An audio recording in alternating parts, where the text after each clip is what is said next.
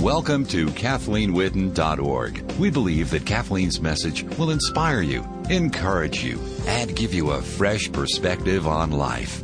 Now, here's Kathleen.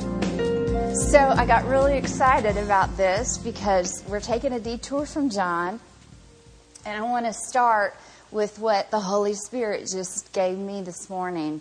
And um, if I could title this, it would be Two Investments. But just start with this. Um, imagine that I gave each of you a million dollars and then told you about two investments. So you have a million dollars. It's a lot of money. And then I said, you can choose between these two investments. One would bring amazing dividends, continue to exponentially increase in value, bless your entire family, bless others, and even allow you to be a world changer. That's the first investment. The second investment will profit you nothing.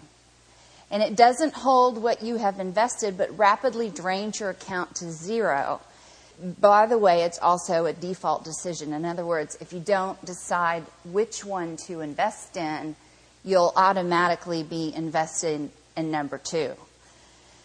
So here's the deal two investments. It's so clear to us. It's a silly, silly, almost ridiculous um, image to think that any one of us with half of a brain would take a million dollars and invest it in number two that's not going to profit us, that's going to drain us, that's going to um, not bless our family, that's going to not increase at all.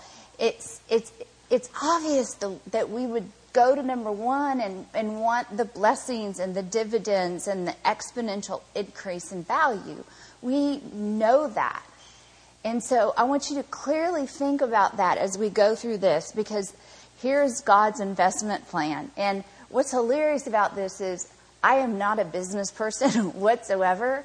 And so even the word investment is a little bit foreign to me. I thought, God, are you sure you want me to sit, teach about investing? But you know what? I know a little something about investing in the Lord. I know a little something about investing in the Word and the dividends that come from that investment. Your investment in your Christianity, your investment in God, the exponential dividends. So we're going to look at this. Here's God's investment plan. John 6 63 says, It is the, the spirit that quickens, the flesh profits nothing. The words I speak unto you are spirit and they are life. And I'm going to read it again. It is the spirit that quickens, that means makes alive. The flesh profits nothing, which really means takes away. You ever thought about that? The flesh actually takes away. The words that I speak unto you are spirit and they are life. I want us to just look at that. John 6 63. You know, we're not in John 6 right now. We're in like John where are we? I don't even know where we are. But we're somewhere in John, but we're not in 6. And, and God just did this total detour diversion and said, I, I want my people to understand that they are investing daily, minute by minute, really, in two different investments. And it's their decision. And one is going to be exponentially a blessing to them, and the other is going to be draining and um, not good for them. And so we need to be aware of that. Two investments. Number one investment. If we look at John 6 63 and we said, What is the investment? Some of us might want to say, Well, um, the investment is the Spirit. No, it is the words that God speaks unto you.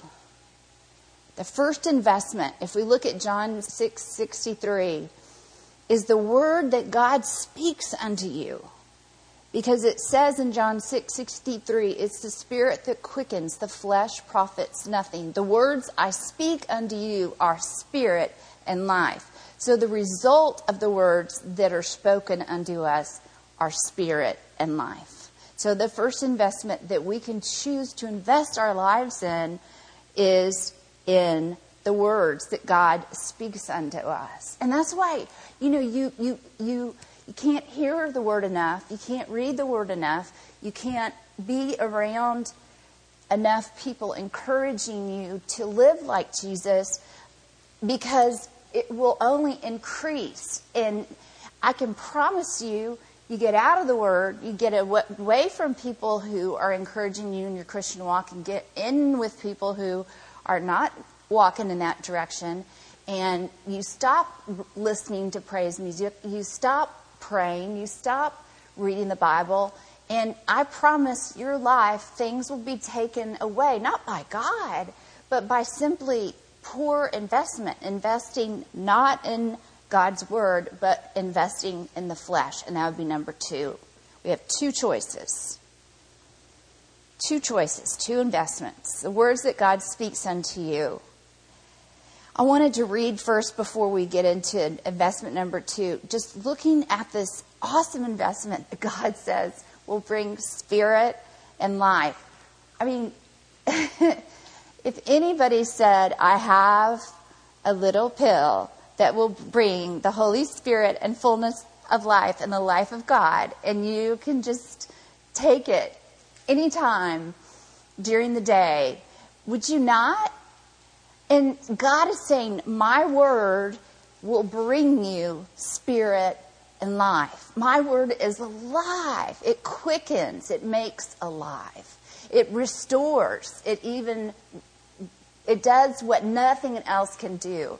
And it does what we don't even know it's doing. We have no idea. Um, it's miraculous. So, the word that God speaks unto us, that investment gives us spirit, which is interpreted in the Greek God's breath, the Holy Spirit, and life, which is interpreted in the Greek fullness of life, the life of God. And so, reading God's word, hearing God's word, doing God's word is investing in the Spirit reading, hearing, and then hear this really clearly doing. Reading, hearing, talking about, being with, all of that stuff. But the most important thing that I just said there is doing. Doing. Do you know how many people read and hear sermons, read and hear the Bible, never miss a church service? But if you don't put it into practice, if you don't do it, you're not investing in the Word. You invest in the Word as you do the Word. That's how you choose that investment. You're investing in the Word of God as you do the Word. James 1:22 says, "But prove yourselves doers of the Word, not merely hearers who delude themselves." For if anyone is a hearer of the word and not a doer, he's like a man who looks at his natural face in a mirror. For once he had looked at himself and gone away, he immediately forgot what kind of person he was. But one who looks intently at the perfect law, the law of liberty, and abides by it, that means lives in it, does it, does the word, lives by the word, makes the word the final authority, like okay, my opinion doesn't even matter. This is what the word says. I mean, just making that decision and living like that. The one who abides by it, not having become a forgetful hearer, but an effectual doer, this man will be blessed in what he does. All of us have been forgetful hearers. All of us. But I want to wake us up, all of us, anyone listening to this in any country. of the world who wants to follow Jesus Christ. I want to awaken us to the investment that God has shown that we have that will bring such prosperity to us and to others and to the world. And so, um, what do we do to follow Jesus? We have to be doers of the word. Is it easier just to hear something and go, gosh, that was just a really sweet little sermon?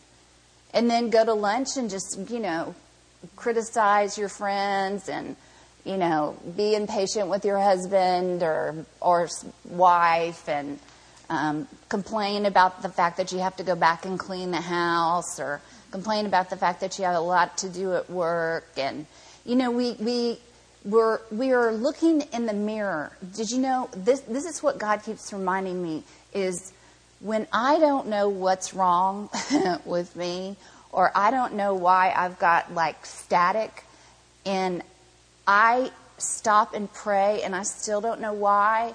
If I open the Word, the Word is the mirror. It's my mirror. I'm supposed to look in the mirror of the Word and see me because Jesus lives in me. And the more I abide in His Word and the more I become like Christ, the more I look like the Word. And so I'll start to think, um, okay, the Word says, and, and we're, I'm kind of skipping around just a little bit, but in the fruit of the Spirit, you know, love, patience, um, kindness, joy. Wait, joy. I'm not having any joy. What's the deal? Why am I not? Because I'm rushing through the day.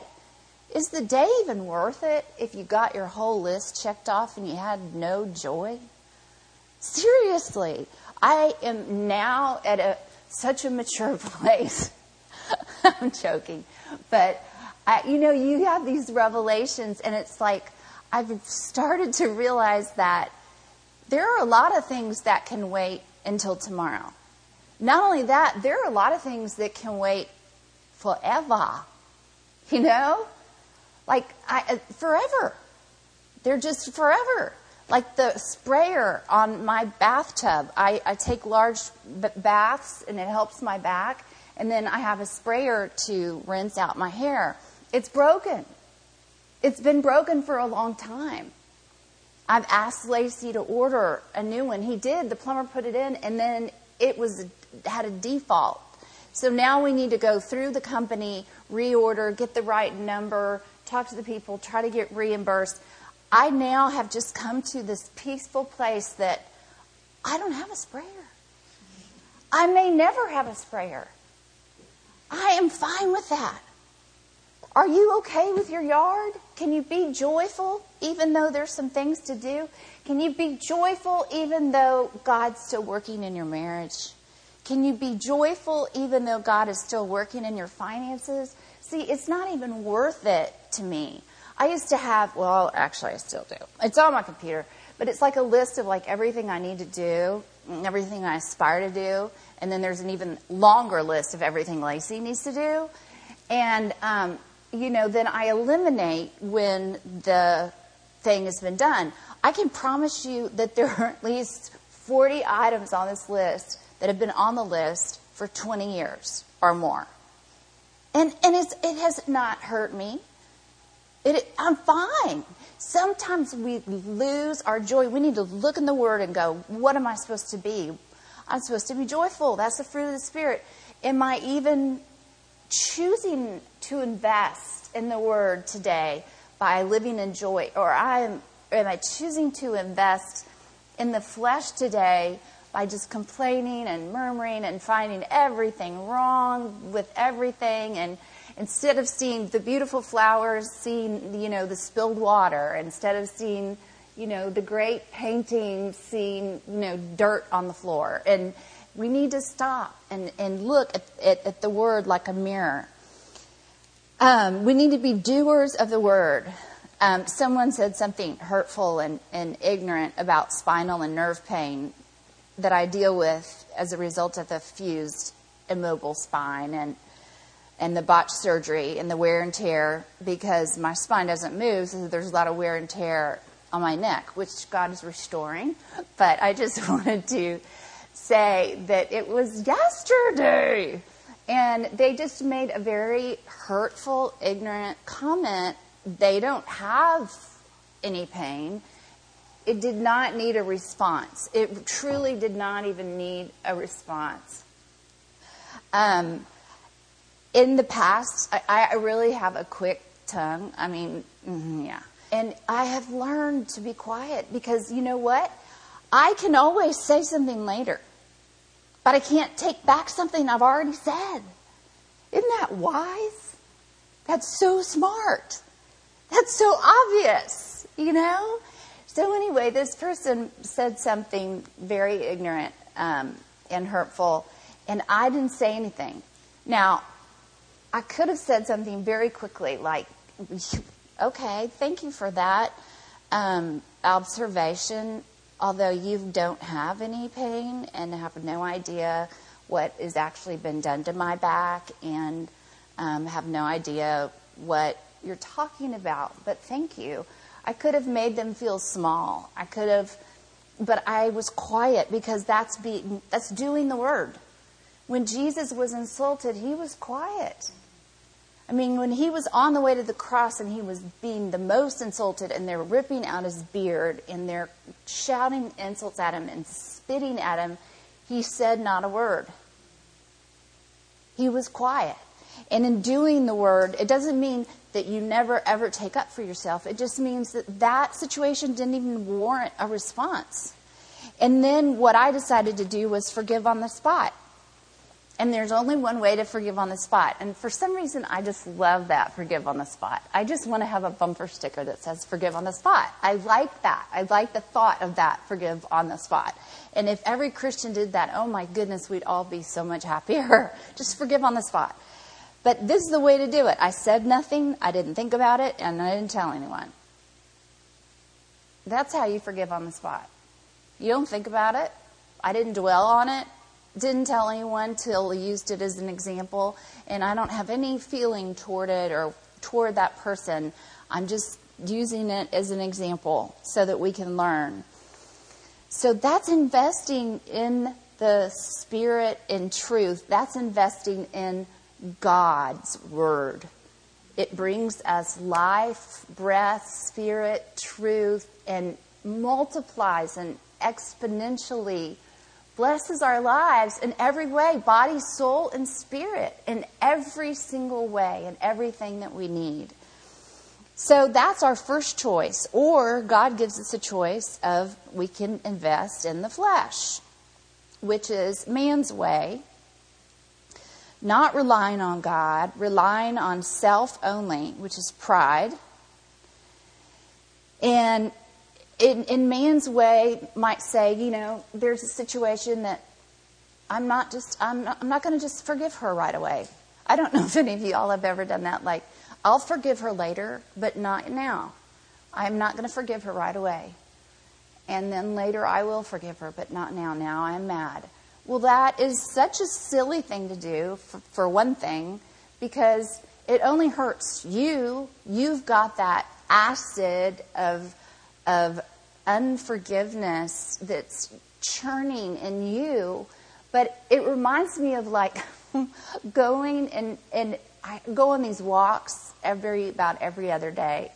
And I take both my dogs so I don't have a hand free. And I got a rock in one of my shoes and I just kept walking. I just finished the walk with the rock. By the end of the walk, I was limping. And then I had a big blister at the bottom of my foot. That's just like when we decide not to forgive, it's like walking with a rock in your shoe. Just take the time to sit down, to undo your shoelace, and get the rock out. Take the time to pray to God if you need help with another person to pray with, call someone else to pray with, but make sure it's not just to get them to side with you. And then get that rock out and decide to forgive on the spot. You know, it's interesting. We are to walk the Christian walk, but it messes up our walk anytime we have a rock in our shoe, anytime we have unforgiveness, anytime we're investing in the flesh in any way, we are going to have our walk messed up. Another thing that is investing in the flesh is worry.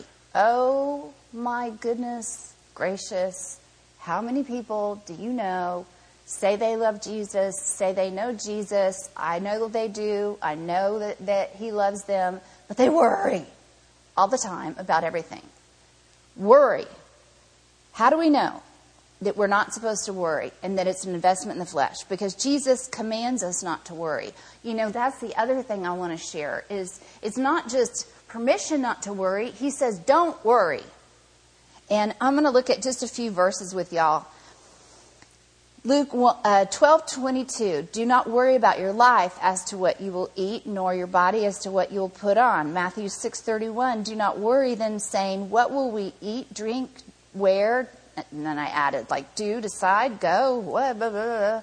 Matthew 6:34 so do not worry about tomorrow for tomorrow will take care of itself. Matthew 10:19 don't worry about how or what you're to say for it will be given to you in the hour that you are to say. Matthew 13:22 and the one on whom seed was sown among the thorns this is the man who hears the word and worry of the world and the deceitfulness of riches choke out the word and it becomes unfruitful. This is what worry does. It actually steals what you've already invested. Like you can invest time in a Bible study, you can invest time in the Word, and this says you can choose to invest in God's Word. You're making the right decisions. But as soon as you start to worry, it snatches away, it takes away. It's like the seed never gets really into great soil because there's thorns. Worries are like thorns. This man hears the word, and the worry of the world and the deceitfulness of wealth choke out the word, and it becomes unfruitful. So he hears the word, investing in the spirit, but the worry of the world chokes out the word, which is investing in the flesh. And then you delude yourself. And I'm going to I'm going to ex- just expound a little bit more on that. God told us that if we are Christians, we're to be hearers, readers, students, followers of God's word but if you don't do what he says, we're going back to the doing because that's how we choose to invest. It's kind of like how to how do you how do you invest your money? How do you invest your time? How do you invest your brain? You know, you have all day to think about things. What do you do with your thoughts? I mean, we're we're told actually to think on those things that are good and noble and of good report. But look at this. This is so interesting. God told us that if you're a Christian, you're to be a hearer, a reader, a student, a follower, a disciple, a, a lover of God. But if you don't do what he says, then you delude yourself. James 1:22. In the Greek, delude means to miscalculate, to reason falsely. Okay, does it, it's basically saying if you get in front of the word and you start taking in the word and you don't do the word, you're lying to yourself. And if you're lying to yourself, it starts to be pretty hard to even love yourself because you're so confused. You don't like what you're doing, but you know you should be doing something else, but you're doing what you shouldn't be doing because that's the way you were taught to do it. And you're mother always worried and she paced and worried and talked and talked and worried. And so you have to continue doing that. It's not a choice. It's a family heritage. No wrong. That's where jesus died for us to be free from all the junk we were taught when we were little and all the things that the world taught us to do. You know the world says reason it out and god says pray it out the world says, worry, worry, worry until you find a solution. God says, pray and trust me because I am the solution. It's so different. So, realizing in your spirit that you're deluding yourself, I think, would cause other problems, more flesh problems, confusion, lack of sleep, more worry, even self hatred. And I say that because when we are mature Christians in the sense of knowing more and more and more and more what the Word says, and we have a big chasm, then and, and, that we're not we're so far away from really doing what we know to do then we will really not only delude ourselves and know we're self-deluded but I think that that person would not like themselves They would have trouble loving themselves and therefore have trouble loving others. You know, some, sometimes I hear people say, I'm just so mad at everybody else, but it's because I'm the most mad at me. And I'm thinking, oh, that's a good way of life. I think um, I'm being sarcastic, of course. I mean, but they think that way. They're like, I'm the most critical of me, and so I'm also very critical of everyone else. Okay, well, you're deluded because a criticism and judging other people is not the way that we're supposed to walk on this earth. We're supposed to love other people and help them and pray for them.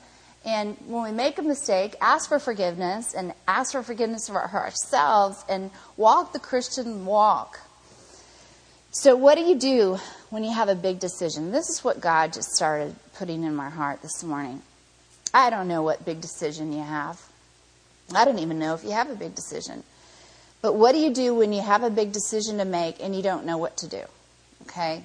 Think about a big decision that you have to make and you don't know what to do. You really don't know what to do. And it could be monetary, it could be relational, it could be so many things. It could be what to buy or what to do or where to go or what to say or how to do. And so we just want to first decide that we're going to make that decision in faith and not fear. That's number one. You got to stop and go, Am I making this decision out of faith or fear? And all you have to do is talk to yourself to find out. Because you'll say things like, I'm going to do this because I'm afraid that if I don't, blah, blah, blah, blah, blah. That's a decision made out of fear. Or you say, I'm going to do this because I've been praying about it and I have God's peace. I feel just a smooth road and, and I know He's with me and I know this is the right thing to do. That is a decision made in faith. And you know, there's a lot of things that, that, that may not seem clear to us, but at the very least, don't make a decision out of fear. You know? At the very least, because that'll always end up in a bad place. And then number two, give the decision. And then God had me write mess, confusion, because lots of times our decisions become such a mess and such confusion because we've worried about them for so long. So give the decision to God and then be obedient. Just give it to Him. Like all of it. And I love the way the Amplified Bible talks about Proverbs 16:3 because I love the way they've translated um, in the in the Hebrew what that word is really. You know, you you may read, "Give your works unto the Lord," but that Hebrew word give that really means roll. In other words, don't sort it out. Don't try to figure it out.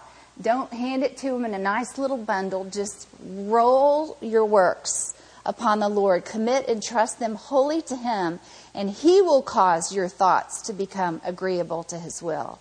And so shall your plans be established and succeed. Just roll it all on him.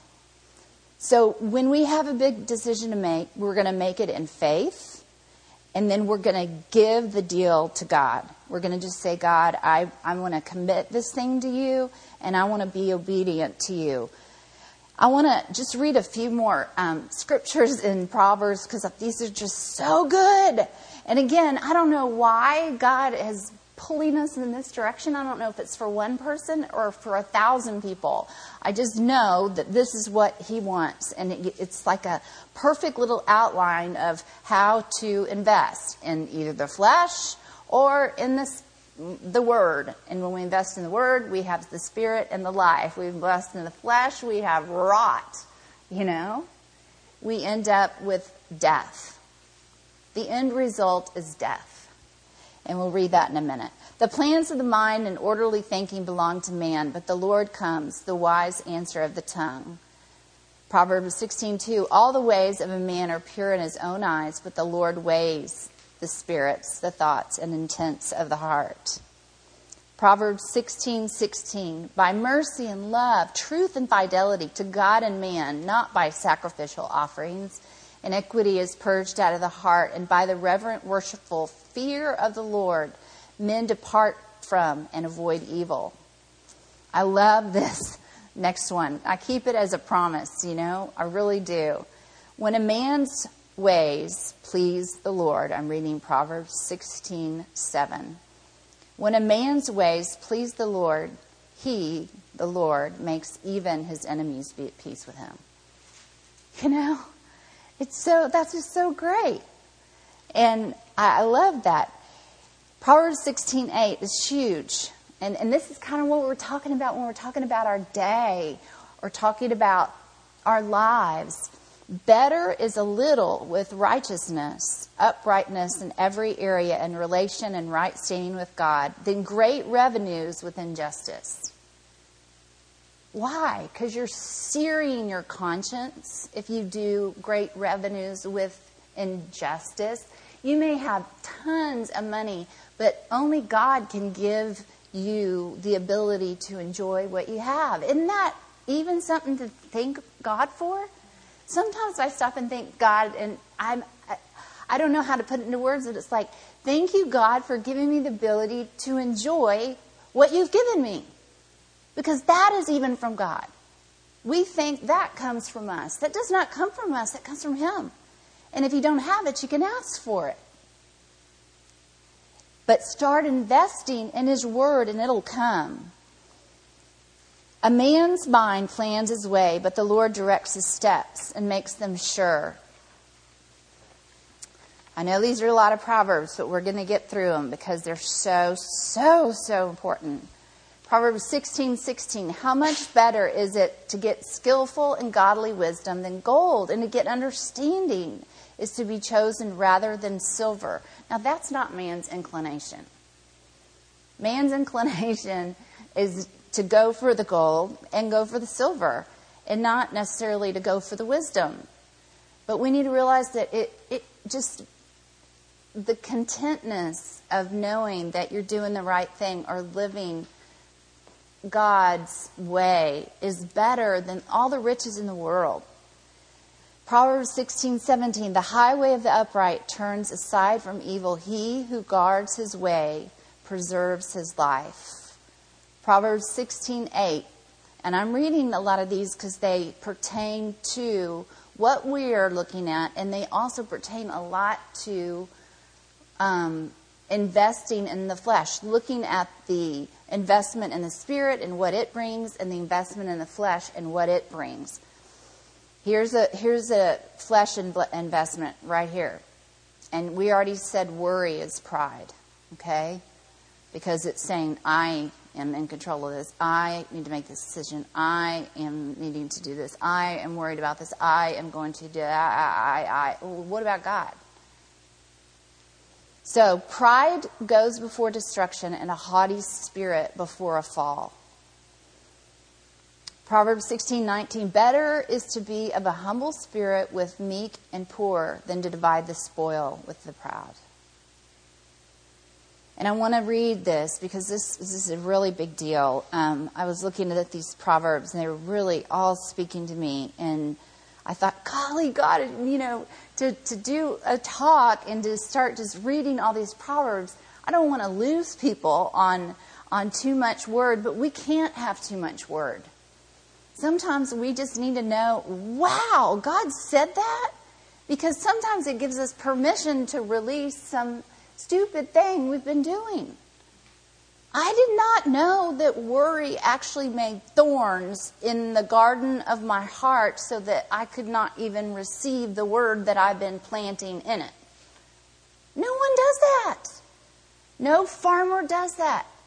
No farmer goes and plants weeds and seeds of flowers together. They plant what is going to be a good harvest and they don't want thorns to choke out their seeds.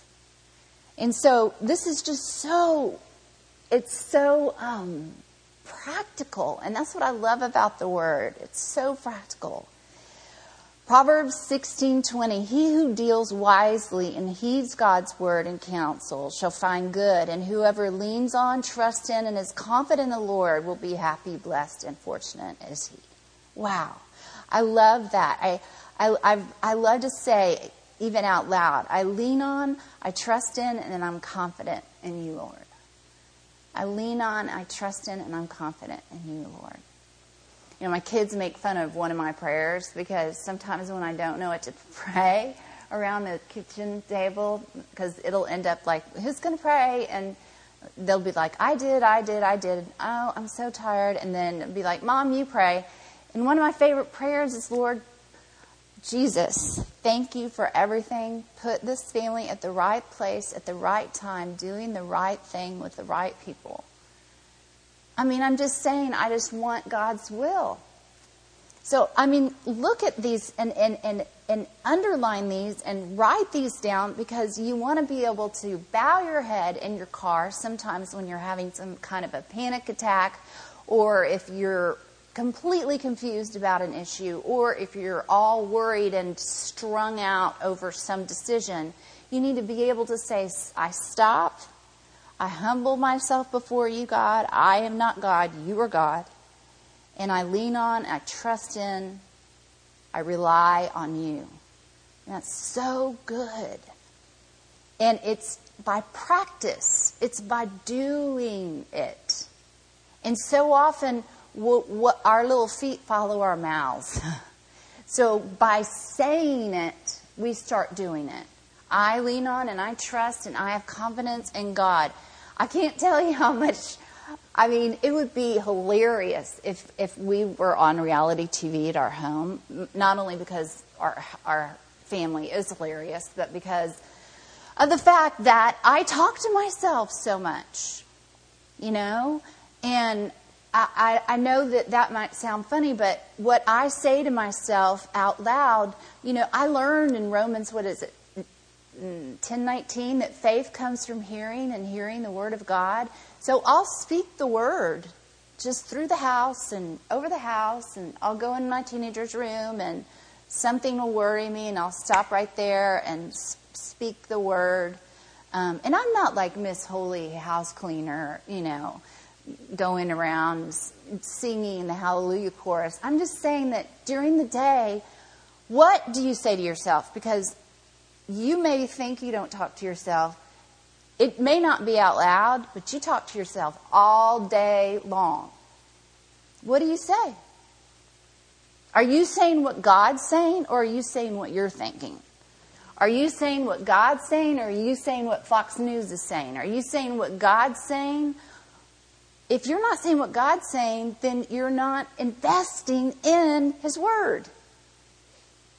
And investing in His Word has those incredible results. So I, it's kind of like now that I look at it, why would I ever invest in the flesh? This is what I think is such a big deal. Proverbs 16:23, the mind of the wise, I've never noticed this before, instructs his mouth and adds learning and persuasiveness to his lips.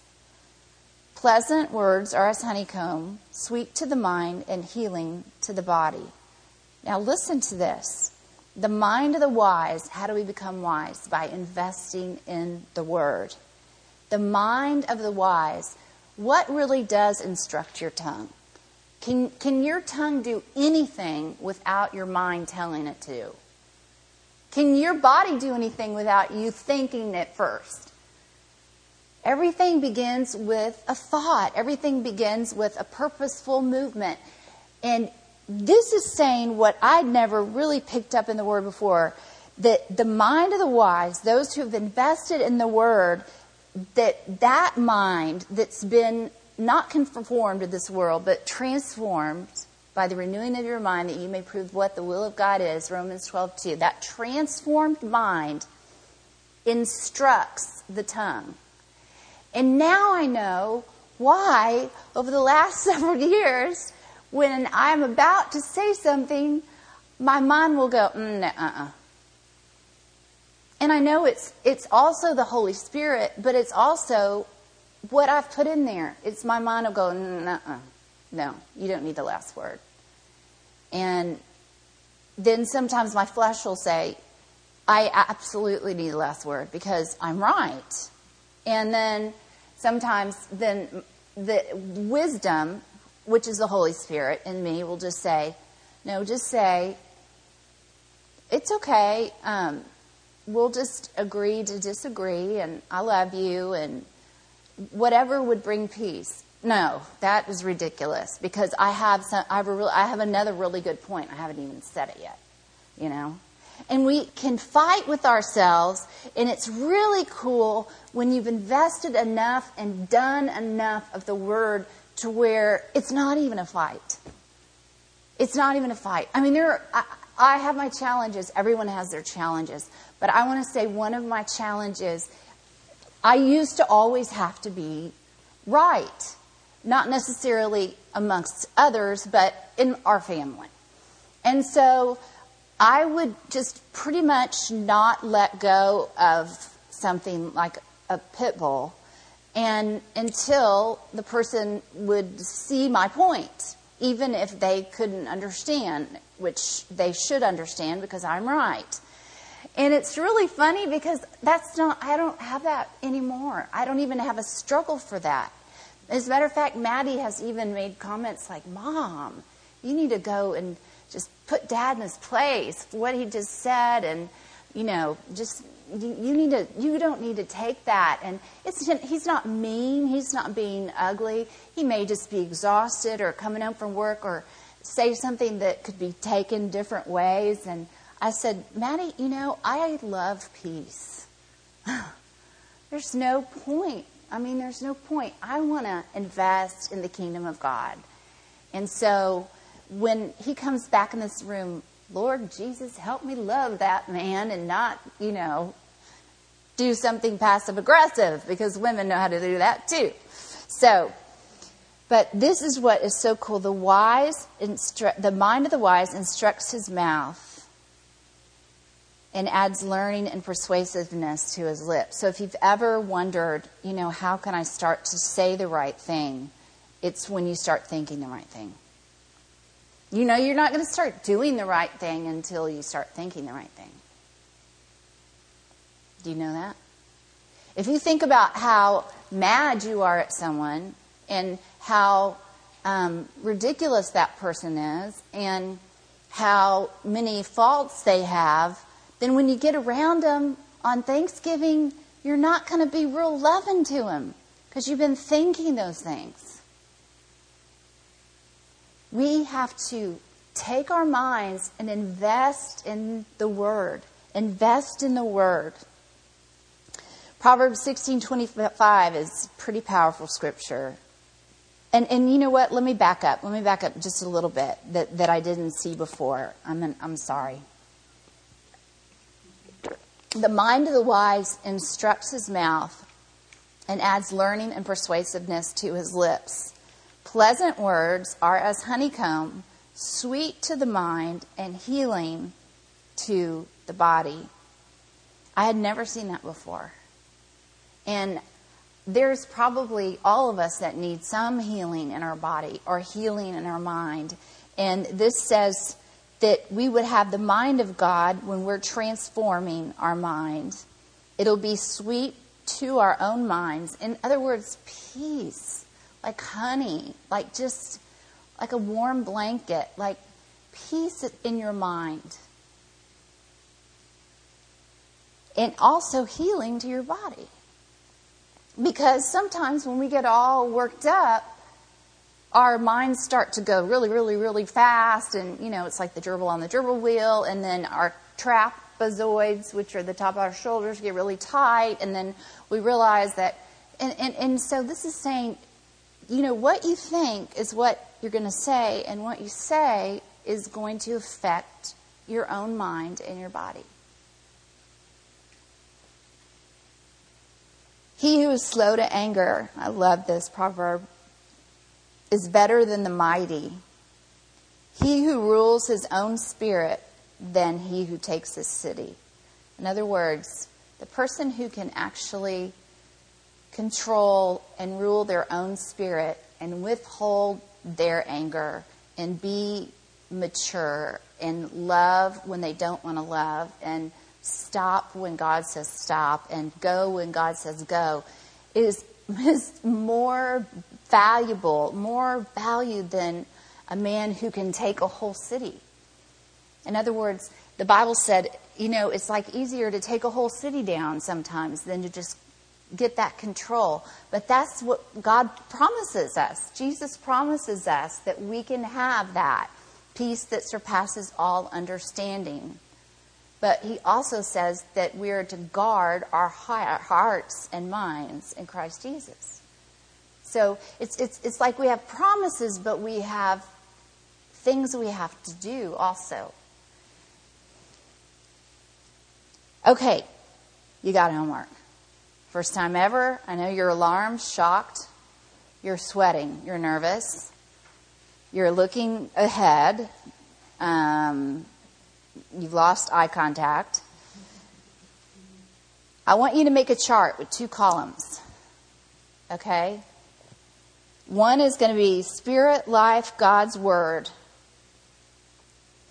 And if you kind of can't think or remember what that is, that's like forgiveness, prayer, patience, love. So you've got two columns down a piece of paper. One is spirit, life, God's word. The other one, which is our other investment choice, is the flesh. And I just put a couple of examples in case you kind of think, what's the flesh? Entitlement and patience, saying negative things about others, critical spirit, worry, self condemnation. I mean, we could go on and on and on. Okay? Gauge what each gauge what goes in each category by reviewing the fruit of the spirit in Galatians and God's definition of love in 1 Corinthians 13. So when you're going throughout your day, um, I, and just, you know, just do it for a week. And you don't have to do it all the time, but just when you think of something that just happened or that um, just came to be or that you just did, let just just put it in a category. Is this God's word in spirit and life, or is this flesh? And see where am I investing? Because God has given us more than a million dollars. He's given us our lives. He's given us these years on, on earth, and we all have the same amount of time in the day. Isn't it amazing how people invest their time wisely and unwisely? But it's also even more amazing how you invest your time, whether it be in God's Word, the kingdom, or in the flesh. So you're going to use Galatians 5 and God's definition of love in 1 Corinthians 13 as your barometer and as your gauge as to what is flesh and what is of the Spirit. And before we close, I'm just going to read Galatians 5:22 because we need to kind of get a good picture of what we should be having as the fruit of our life everywhere we go. It says the fruit of the Spirit, which is the Holy Spirit within us, that's changed us to be more like the Word, more like Jesus. The fruit is love, joy, peace, patience, kindness, goodness, faithfulness, gentleness, and self control. And if you look at any of those and go, I don't have self control, I mean, I, I don't have self control, then we need to ask God, God, instead of saying, well, I don't, I don't have self control. My mother didn't have self control. Her father didn't have self control. My brother didn't have self control. No, it's just, it's hereditary. No self control. I mean, seriously, people will sit around and say things like that. Like, we're all Irish, we're angry all the time, we get over it, it's fine. You know, we're Italian, we eat a lot, we talk at each other, all, everyone talks at the same time. There's no, you know, patience with one another. Uh, but that's okay because I'm Irish or I'm, I'm Italian. That's crazy. You are a Christian. And so, if you don't have self control, instead of self condemnation, which is like, oh my gosh, I don't have it, I don't have it, start praying for it. And start doing it. And start saying it. Start saying, you know, before your spouse even gets home, start saying, I want the words of my mouth to be like honeycomb. I want them to be healing to me and to my mind and to him and to his mind. And I don't want to stir something up in him. Sometimes we even get little habits of, of stirring up our spouses. I have a spouse who's so laid back that when we first married, I would like really almost try to stir him up because I, I just needed a little bit of like interaction and excitement. I mean, I'm not saying he's boring. I'm just saying he's so even keel, you know? So I'd be like, oh my gosh, Lacey. And he'd be like, really? And, you know, I mean, it's just try, you know, it's silly how we all go through these different stages. So that's what we're looking for. The fruit of the Spirit. Do you have love? Do you have joy, peace, patience, kindness? Kindness can be a big one for some Christians. Have you ever met a mean Christian? I've never met any meaner than some Christians. Really, I promise you. Because it's like the, the judgment and the holier than thou plus the meanness. And that should not be. We shouldn't have people who don't even know about the Lord and don't even know that they're loved by God and who worship a head of lettuce and live at Whole Foods be kinder than Christians? Seriously, that's embarrassing, but it's true. It's true. So, kindness is huge for some of us. And we can't just say, well, I just lose my patience with people. Because that's the fruit of the Spirit. We have to have patience, goodness, faithfulness, gentleness, self control.